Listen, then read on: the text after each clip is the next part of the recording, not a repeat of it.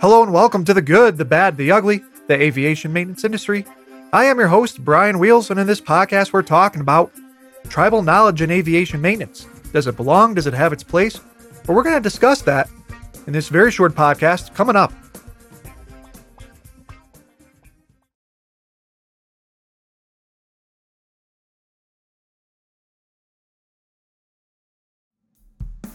Hello, everyone, and welcome to The Good, The Bad, The Ugly, the aviation maintenance industry. I am your host, Brian Wheels, and we're talking about tribal knowledge today. Is it important? Does it have a place in aviation maintenance? And this stemmed originally from an email that I received from a very young mechanic. And he was new in the industry, about a year and a half in, I think he said. And he emailed me and he asked me, he said, hey, all these guys are telling me different things that I should do, best practices, this and that. Should I be listening to them? And I asked him, I replied, I said, why? What's going on? He said, well, in A&P school, they said specifically, don't listen to tribal knowledge. So I spoke to him a little bit on it, and I said, you know what, this would make a great podcast. So I started putting together this podcast and polling different groups on my social media. And one group in particular on Facebook, I got a really mixed response. Some were disgusted that I would even bring up the topic of tribal knowledge. Some provided great input, and some were fearful that if I were to discuss tribal knowledge, that the feds are going to hunt down all the mechanics and drag them out on the street and beat the shit out of them, which is not the case, and that's utter bullshit. So is tribal knowledge, or what I call wisdom, is it a good thing or a bad thing? Does it belong? I'm reminded of a quote, and it goes, sometimes the words we leave unspoken are the most important ones that should have been said. Let me say that again. Sometimes the words we leave unspoken are the most important ones that should have been said. Knowledge is a fact of life in the world of an aircraft mechanic. You either have it or you don't. And we are required by law to be well-versed in the essentials of our profession. In fact, we're tested to prove our qualifications by passing the OMP, A&P school, all that stuff to get our license. But that's only the start of it. Tribal knowledge, I think, can be helpful, and that's my opinion.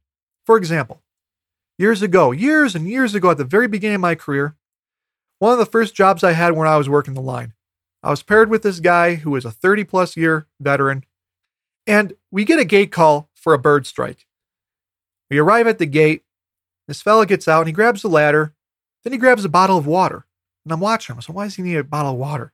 Climbs the ladder, starts pouring the water over the FO's windscreen. And I asked him, I said, what are you doing?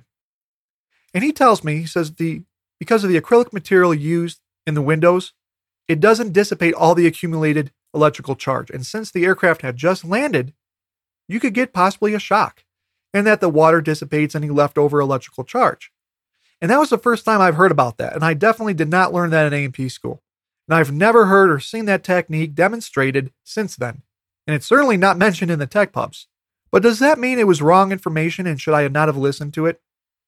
It did make perfect sense. The aircraft builds up a static charge to some degree while flying, but it's supposed to be dissipated through the static wicks. Now, could there still be a static charge built up on that windscreen after landing? Sure, there could. But to this day, do I grab a bottle of water and pour it over the windscreen of every aircraft? No, I don't. Not because that fellow was wrong. It's just because I haven't experienced being shocked yet. Now, wouldn't it be ironic that I do get shocked? Next time you guys listen to me saying, oh yeah, guys, I didn't use that bottle of water trick that I told you guys about, that I heard, that I was told, and I got shocked. And I fell off the crappy ladder.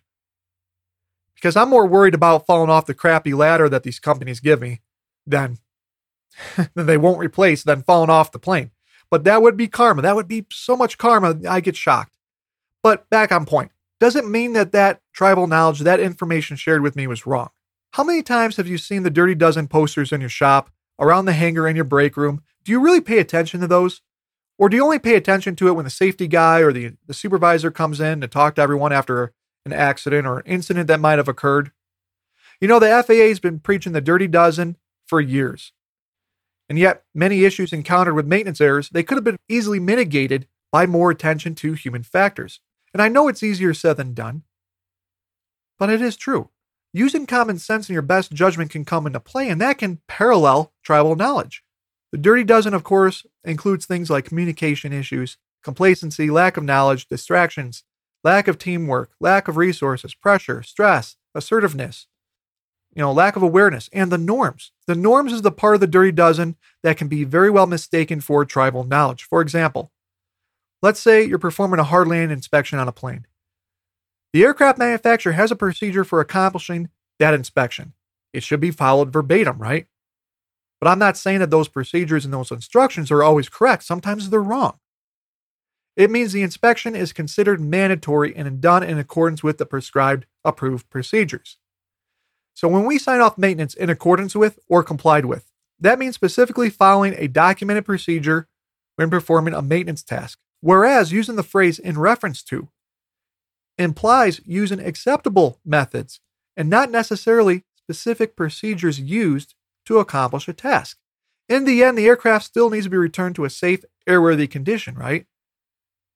See, I think wisdom derived from tribal knowledge should be considered good information or good guidance. Obviously, it's not a sign-off reference, right? A good example of tribal knowledge can be something as simple as the best tool to use for a job based upon the experiences of elder mechanics or other mechanics, or best troubleshooting practices on an issue.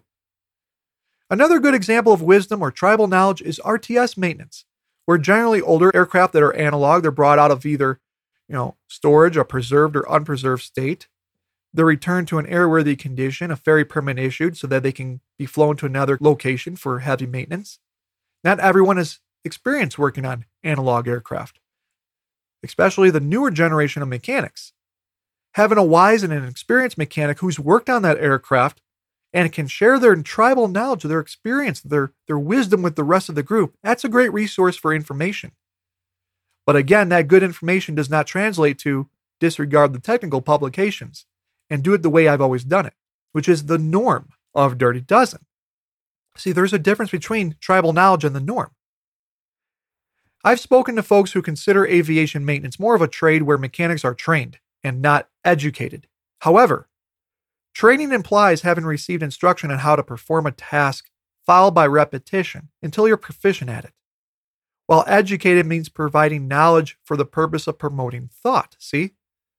So yeah, we need to be trained on complex tasks and procedures, but also need the education part to think things through and formulate ideas, i.e. out-of-the-box thinkers, which managers really hate. Both training and education are important, and with that comes wisdom, thus your tribal knowledge. The definition of knowledge includes facts and information as well as the skills acquired through education and experience, and can be both a theoretical and a practical understanding of a subject. Now here's the thing though. Many younger supervisors and managers with little to no hands-on experience on the aircraft, they're easily intimidated by people that possess wisdom and knowledge. And sometimes they try to force these people out. It's a shame because that wisdom, that experience, that tribal knowledge, it can no longer be passed on then or shared with others. Thus, there's many folks in aviation that possess knowledge, but they lack wisdom. So yes, tribal knowledge has its place if there is a clear and concise understanding that tribal knowledge is not a means of signing off work on an aircraft, but instead a tool, if you would, through sharing knowledge, wisdom, and experience that may be beneficial in accomplishing the work in conjunction with the approved technical publications. So that's my little short on tribal knowledge and my 2 cents on it. So let me know, do you agree? Do you disagree? Was I wrong? Was I right? What do you think about tribal knowledge? Does it have its place? Does it belong in aviation maintenance? If you have questions, thoughts, concerns, or if you want to share your stories or your experiences live on the podcast, reach out to me at apmechanicpodcast@aol.com or find me on Twitter, goodbadugly_ap. And also find me on Facebook, goodbadugly_ap, one word.